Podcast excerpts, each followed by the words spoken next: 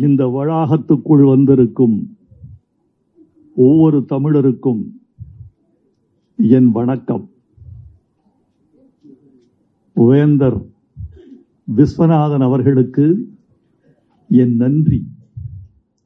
ஏன் நன்றி என்றால் சிதறிக்கிடக்கிற தமிழர்களை நீங்கள் ஒரு குறைக்குள் ஒன்றுபடுத்தினீர்கள் என்பது அல்ல. மங்கிக் கொண்டிருக்கிற தமிழ் உணர்வை உயர்த்தி பிடிக்கிற உயர்ந்த லட்சியத்தை உங்கள் தோளிலே ஏற்றி சுமந்து கொண்டிருக்கிறீர்களே அதற்கு என் நன்றி. தமிழ் படித்தவனை பார்த்து செல்வம் தள்ளி நிற்கும். செல்வந்தர்களை பார்த்து தமிழ் தள்ளி நிற்கும். அதனால்தான் வள்ளுவ பேராசான் இருவேறு உலகத்து இயற்கை திருவேறு தெள்ளியராதலும் வேறு என்று எழுதி போந்தார். ஆனால் திருவும் தெள்ளிமையும் ஒரே இதயத்தில் ஒரே இடத்தில் வீற்றிருக்கும் என்பதற்கு வேந்தர் கல்விக்கோ விஸ்வநாதன் அவர்கள் எடுத்துக்காட்டு என்று நான் சொல்ல விழைகிறேன். அவருடைய உணர்வை நான் பாராட்டுகிறேன். தங்கத்தின் மூலக்கூறு பிரித்தால் கடைசி வரைக்கும் இது தங்கம்தான்.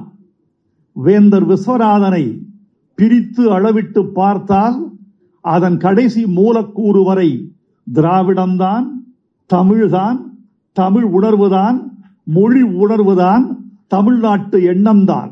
தமிழ் இயக்கத்தின் ஆறாம் ஆண்டு தொடக்க விழாவில் நாம் இங்கு கூடியிருக்கிறோம். ஆறு ஆண்டுகள் ஓர் இயக்கத்தை நடத்தி செல்வதும் அதை வளர்த்து செல்வதும் அவ்வளவு எளிதல்ல. தொடங்குவது மிக எளிது. நடத்துவது கடிது வளர்ப்பது தாழாமல் கட்டி காப்பது அரிது அரிதினும் அரிது.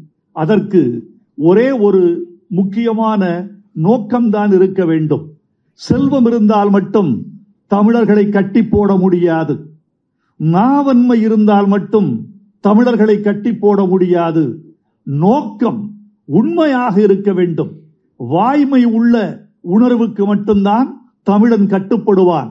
இன்று இந்த கூட்டத்தில் இத்தனை தமிழ் மக்கள் கூடியிருப்பதை பார்த்து நான் மிகவும் மகிழ்ச்சி அடைகிறேன். இந்த மகிழ்ச்சிக்கு காரணம் வேந்தரின் நல்லெண்ணம்தான் என்பதை நான் உறுதியாக நம்புகிறேன். உங்கள் அனைவருக்கும் மீண்டும் என் வணக்கத்தையும் வாழ்த்துக்களையும் தெரிவித்துக் கொள்கிறேன். நண்பர்களே மொழி என்பது என்ன என்று ஆசிரியர் வீரமணி ஐயா அவர்கள் பேசி போந்தார்கள்.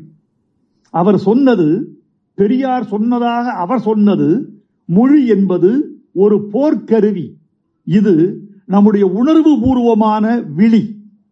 போர்க்கருவி என்பது நாம் நம்முடைய சமூக சூழலில் கண்டறிந்து இட்டு அழைக்கிற ஒரு திருப்பெயர். மொழி என்பது போர்க்கருவி. மொழி வல்லார் அறிவியலார் மொழியில் ஊறி கிடக்கிற விஞ்ஞானிகள் ஒலிகளின் விஞ்ஞானிகள். என்ன சொல்கிறார்கள் என்றால் மொழி என்பது ஓர் உயிரி. உயிரி என்றால் இயங்குவது. ஓர் உயிரி நிறைத்திருப்பதற்கு என்ன காரணம் என்பதை இந்த மாநாடு சிந்தித்து முடிவு கண்டு அதை செயல்படுத்துவதுதான் ஆறாம் ஆண்டு தொடக்க விழாவினுடைய நல்ல சேதியாக தமிழுக்கும் தமிழர்க்கும் இருக்கும் என்று நான் நினைக்கிறேன். நண்பர்களே கூடினோம் பாராட்டினோம். நல்ல மொழி சொன்னோம். நம்முடைய பெருமைகளை பேசினோம்.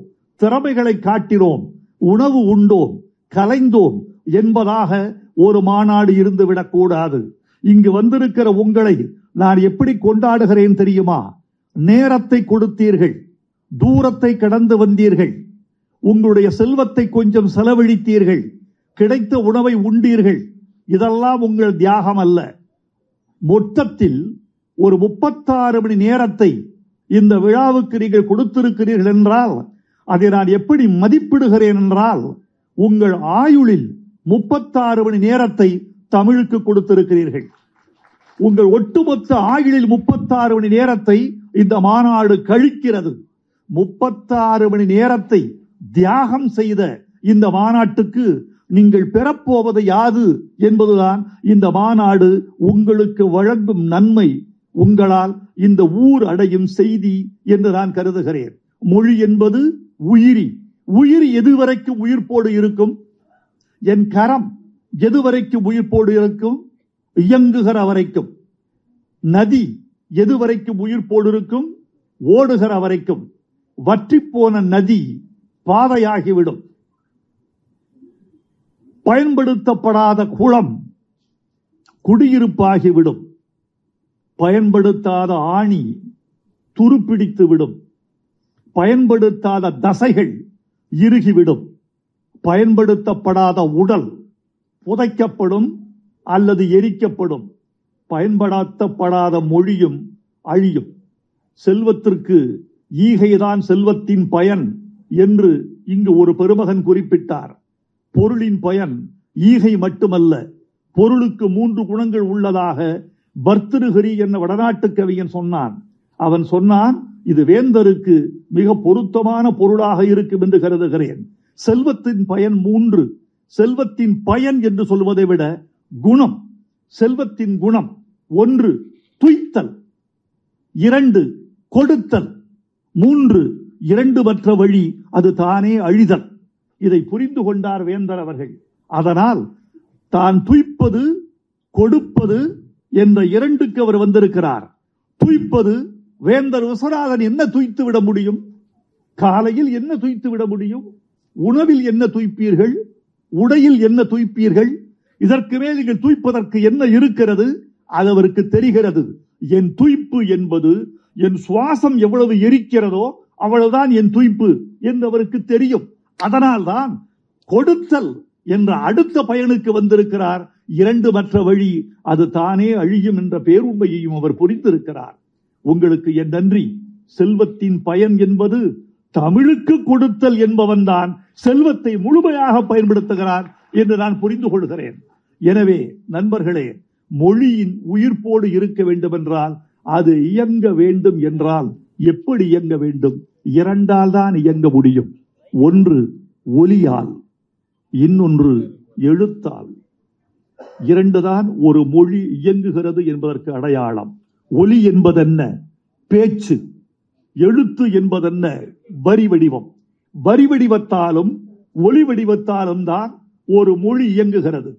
ஒரு மொழி என்பது எழுத்தா பேச்சா என்று கேட்டால் பேச்சுதான் மொழி என்று நான் சொல்வேன். ஏனென்றால் எழுத்து பிறந்தது பிற்காலத்தில். எழுத்து பிறப்பதற்கு முன்பே பிறந்தது பேச்சு. ஒலி என்றால் மொழி. மொழி என்றால் ஒலி. தமிழர்கள் தமிழில் தமிழர்கள் தமிழர்களோடு தமிழில் ஒலியோடு உரையாடுங்கள். அதுதான் முதல் வழி. தமிழை உயிர்ப்போடு இயங்கச் செய்வது என்பது ஒலி. பேசுங்கள். பேசி தமிழோடு பேசுங்கள். நண்பர்களே கலைஞர் மறைந்த பொழுது நான் அதிகம் வருந்தியது வேறொன்றுக்காகவும் இல்லை ஒரே ஒரு பெரும் பொருண்மைக்காக. அதிகாலையில் நான் இரண்டு பேரோடுதான் பிறமொழி கலக்காத உரையாடலில் ஈடுபட்டிருந்தேன். ஒரு சொல் கூட ஆங்கிலமோ பிறமொழியோ தப்பித்தவறி வரும். திட்டமிட்டு செய்வதில்லை. தப்பித்தவறி பழக்கத்தில் அதாவது தசையே தன்னை மறக்கிறது. நான் தன்னை மறக்கிறது. ஒலி தன்னை மறக்கிறது மொழி தன்னை மறக்கிறது. தப்பித்தவறி ஓரிரு சொற்கள் வெளிவரும். ஆனால் தொன்னூற்று ஒன்பது புள்ளி ஒன்பது விழுக்காடு தனித்தமிழில் மட்டுமே நான் உரையாடியவர்கள் இரண்டு பேர். ஒருவர் முத்தமிழறியர் கலைஞர் இன்னொருவர் அரியர் பெருமகன் ஔவையரராசன் இந்த இரண்டு பேரோடு மட்டும் நான் தமிழில் மட்டும்தான் உரையாடி இருக்கிறேன் நான் அன்றைக்கு அழுதது இனிமேல் நான் யாரோடு ஐயா தனித்தமிழில் உரையாடுவேன்? இதுதான் எனக்கு இருந்த மிகப்பெரிய சோகம். தனித்தமிழில் உரையாட கிடைத்த ஒரு பேராளுமை இன்று பிரிந்து விட்டதே என்பதுதான் என்னுடைய ஆதங்கமாக இருந்தது. தமிழர்களே பிள்ளைகளோடு ஆசான்களோடு மனைவி கணவனோடு கணவன் மனைவியோடு மாமனாரோடு மாமியாரோடு மைத்துனிகளோடு எல்லோரோடும் நீங்கள் தமிழில் உரையாடுங்கள். தமிழில் உரையாடுங்கள். தமிழ் ரெண்டு தமிழர்கள் சந்தித்துக் கொண்டால் தமிழில் மட்டும்தான் உரையாடுவது என்று இருந்தால்தான் ஒலி வழியே மொழி வாழும். எழுதுங்கள். மிகப்பெரிய துன்பம் என்ன தெரியுமா தோழர்களே? இன்றைக்கு பத்தாம் வகுப்பு தேறி வந்த மாணவர்களை அழைத்து ஒரு கடிதத்தை எழுதச் சொல்லுங்கள். நீங்க கூப்பிட்டு நான் நாலு வரி சொல்றேன்.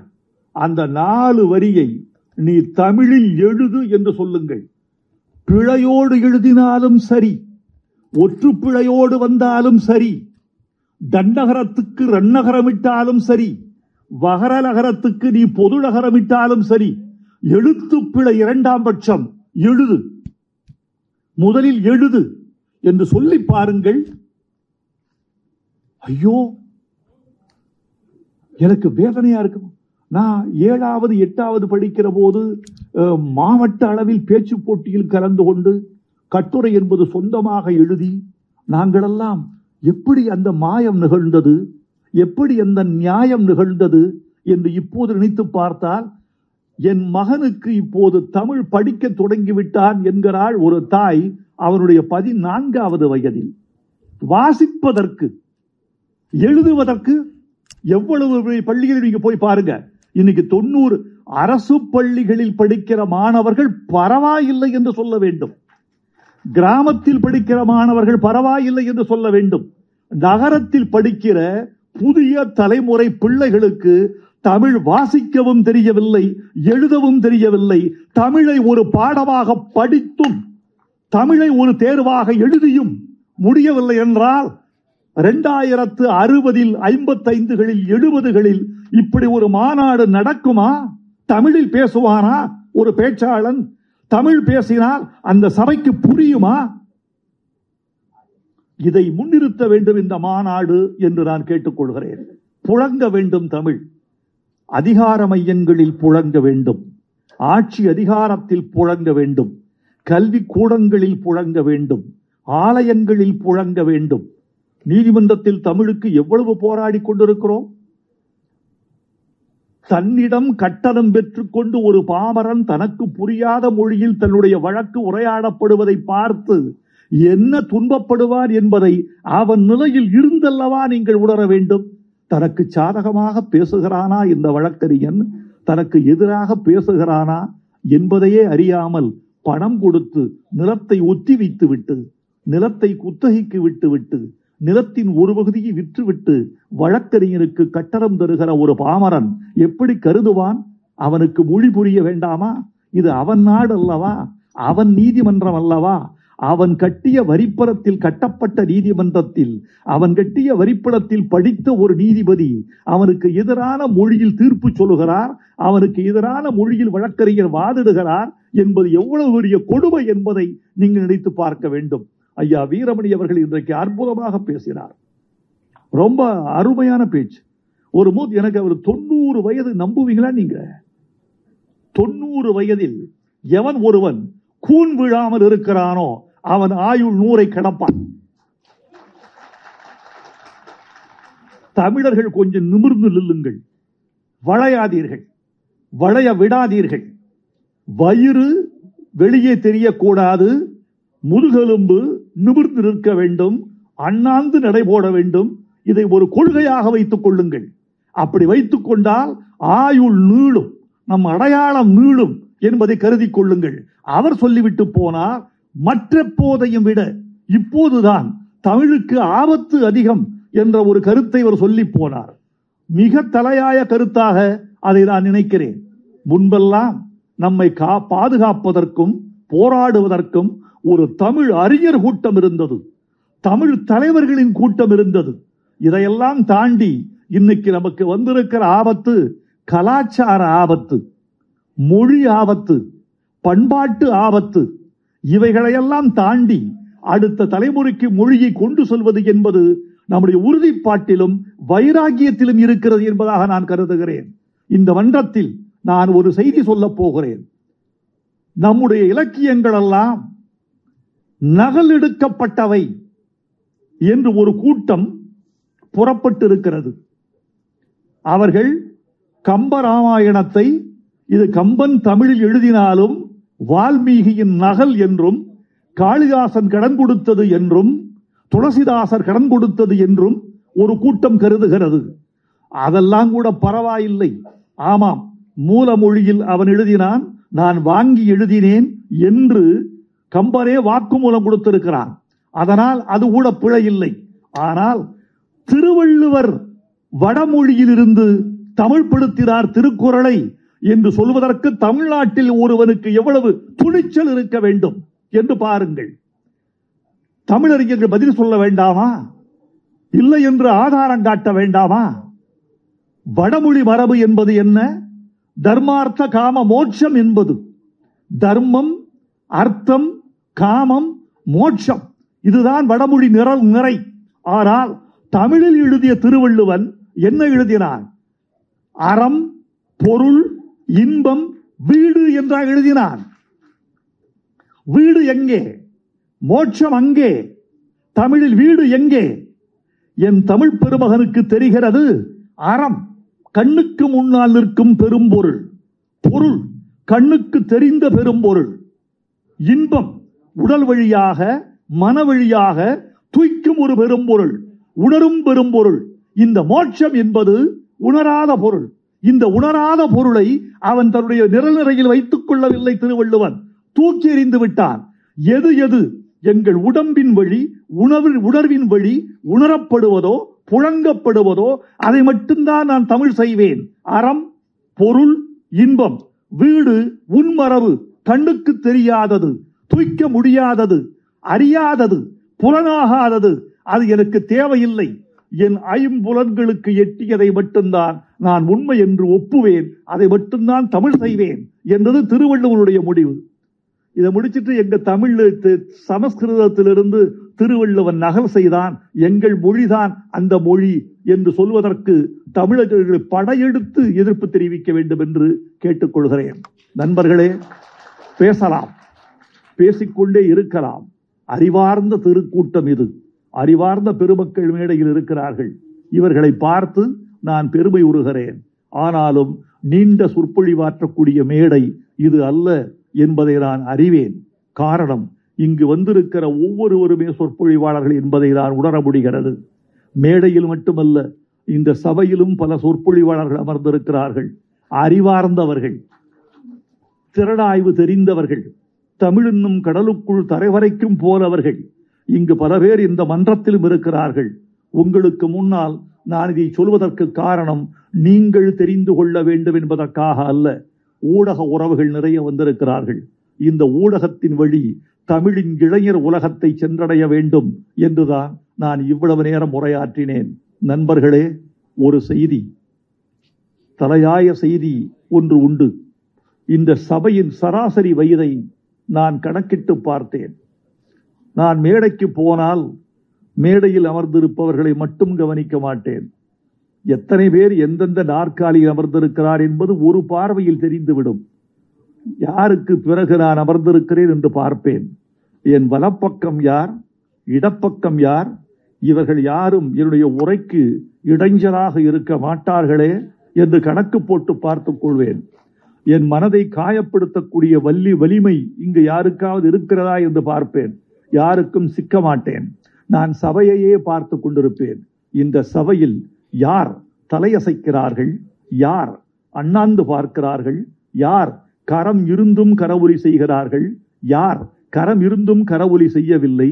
எவர் முகத்தில் புன்னகை இருக்கிறது? எவர் முகத்தில் புன்னகை பொருந்துகிறது? யாருக்கு முகத்தில் புன்னகையை செய்வதற்கே முகமில்லாதவர்கள் எத்தனை பேர்? என்றெல்லாம் நான் கணக்கு போட்டுக் கொண்டிருப்பேன். அப்போது தெரிந்தது இந்த சபையின் வயது என்ன என்று கணக்கு போடு வைரமுத்து என்று என் உள்ளுணர்வு சொல்லியது. கணக்கு போட்டேன். ஐம்பத்து ஐந்து முதல் அறுபத்து ஐந்து வரை இந்த சபையின் சராசரி வயது. வேந்தர் அவர்களே தமிழ் இயக்கத்தின் ஏழாவது மாநாட்டில் இந்த சபையின் சராசரி வயது முப்பத்தைந்து முதல் நாற்பத்தைந்தாக இருக்க வேண்டும் என்று கேட்டுக்கொள்கிறேன். அதற்கு நாங்களும் துணையிருப்போம் என்ற உறுதிப்பாட்டை நான் உங்களுக்கு தருகிறேன். நண்பர்களே வீரமணி ஐயா அவர்கள் சொல்லி போனதில் ஒரு கருத்தை நீங்கள் உணர்ந்து பார்க்க வேண்டும். இதுதான் என் நிறைவு செய்தி. எதிர்காலத்தில் மொழியை வளர்க்க வேண்டும் என்றால் தொழில்நுட்பத்தோடு தமிழை இணைக்க வேண்டும் என்பதை மறந்து விடாதீர்கள். மிக முக்கியமாக நான் சொல்வது அதுதான். இனிமேல் தலைவர்கள் வந்து காப்பாற்றுவார்கள் தமிழ் அறிஞர்கள் வந்து காப்பாற்றுவார்கள் என்பதெல்லாம் இருக்கட்டும். நம்பிக்கை இருக்கிறது. இன்றைக்கு இந்த நிலைக்கு பேரறிஞர் அண்ணாவும் பெரியார் அவர்களும் முத்தமிழறிஞர் கலைஞர் அவர்களும் இந்த இந்த மாநாட்டின் ஆணிவேராக இருக்கிறார்கள் என்பதை நாம் மறந்துவிட முடியாது. ஆனாலும் எதிர்காலத்தில் தமிழை காப்பாற்றுகிற பொறுப்பை தலைவர்கள் வசம் ஒப்படைக்காமல் ஒவ்வொரு தமிழன் வசம் ஒப்படைக்க வேண்டும் என்ற உறுதிப்பாட்டுக்கு நீங்கள் வர வேண்டும். அதாவது ஜாதியை அழிப்பதற்கு பல பேர் போராடினார்கள். தொழில்நுட்பம் வந்துதான் அதை அழிக்க முடியும். பேதங்களை அழிப்பதற்கு பலர் போராடினார்கள். தொழில்நுட்பம் தான் அந்த பணியை செய்து கொண்டிருக்கிறது.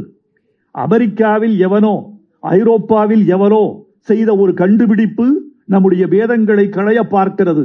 இன்னொரு நூறு ஆண்டுகளில் இந்த பேதங்கள் எல்லாம் களையப்படுவதற்கு பெரு வாய்ப்பு இருக்கிறது. தொழில்நுட்பம் என்பது பொதுவுடைமை செய்யப்பட்டால் வரும்.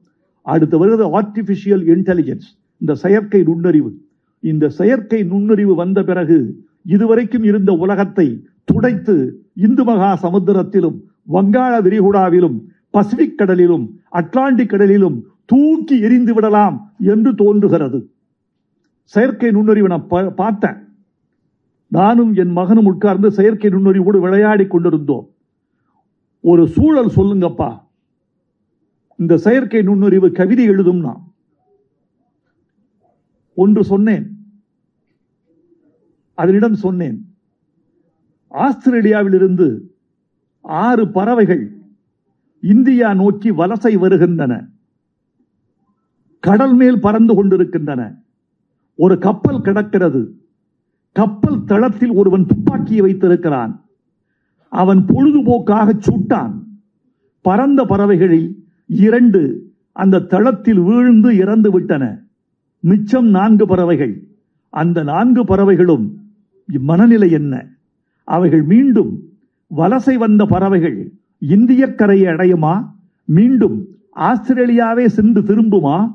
இந்த செத்துப்போன பறவைகளுக்கு அந்த நான்கு பறவைகளும் அனுசரிக்கிற துக்கம் என்ன? அந்த பறவைகளின் மனநிலை என்ன? இந்த பின்னணியில் ஒரு கவிதை சொல் நுண்ணறிவே என்று கேட்டேன். முப்பதாவது வினாடியில் நான் எழுத முடியாத கவிதையை அது எழுதி காட்டியது. வியந்து போனோம். இது வரும். எதிர்காலத்தில் பெரியாரை பற்றி ஒரு கட்டுரை வரக என்று கேட்டால் மனிதன் வரைய மாட்டான். செயற்கை நுண்ணறிவு பெரியாரை பற்றி இதுவரை வராத கோணத்தில் ஒரு கட்டுரை வரைய முடியுமா என்று கேட்டால் செயற்கை நுண்ணறிவு வரைந்து கொடுக்கும். தலையங்கத்தை இனிமேல் செயற்கை நுண்ணறிவு எழுதும். காகிதங்கள் எல்லாம் கடந்து போன பிறகு மொத்த எழுத்துக்கள் இந்த தொழில்நுட்பத்துக்கு மாறிவிடும். ஒலி எதிலே வரும். எனக்கு லதா மங்கேஷ்கர் பாடிய பாட்டை சித்ராவின் குரலில் பாட முடியுமா என்று கேட்டால் அது பாடும். டி எம் சவுந்தரராஜனுடைய பாட்டை இன்று வருகிற நான் பாட முடியுமா என்று கேட்டால் அது பாடி காட்டும். இதெல்லாம் செயற்கை நுண்ணறிவில் வருகிறது. இதில் நமது பண்பாடு சிதையாமலும் நம்முடைய தனிமனித எண்ணங்கள் கொன்று விடாமலும் நம்முடைய பாரம்பரியத்தை சிதைய விடாமலும் இதை இந்த செயற்கை நுண்ணறிவுக்குள் கொண்டு சேர்ப்பது எப்படி என்பதுதான் எதிர்காலத்தின் மிகப்பெரிய கேள்வி. இந்த விஞ்ஞான கேள்வியை விதைத்துவிட்டு விடைபெறுகிறேன். தமிழர்கள் ஆவண செய்வார்கள். நன்றி வணக்கம்.